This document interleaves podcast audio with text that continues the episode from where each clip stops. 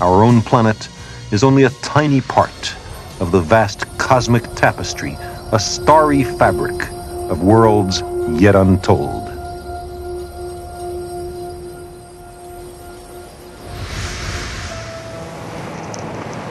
Those worlds in space are as countless as all the grains of sand on all the beaches of the earth. Each of those worlds is as real as ours. In every one of them, there's a succession of incidents, events, occurrences which influence its future. Countless worlds, numberless moments, an immensity of space and time. And our small planet, at this moment, here we face a critical branch point in history.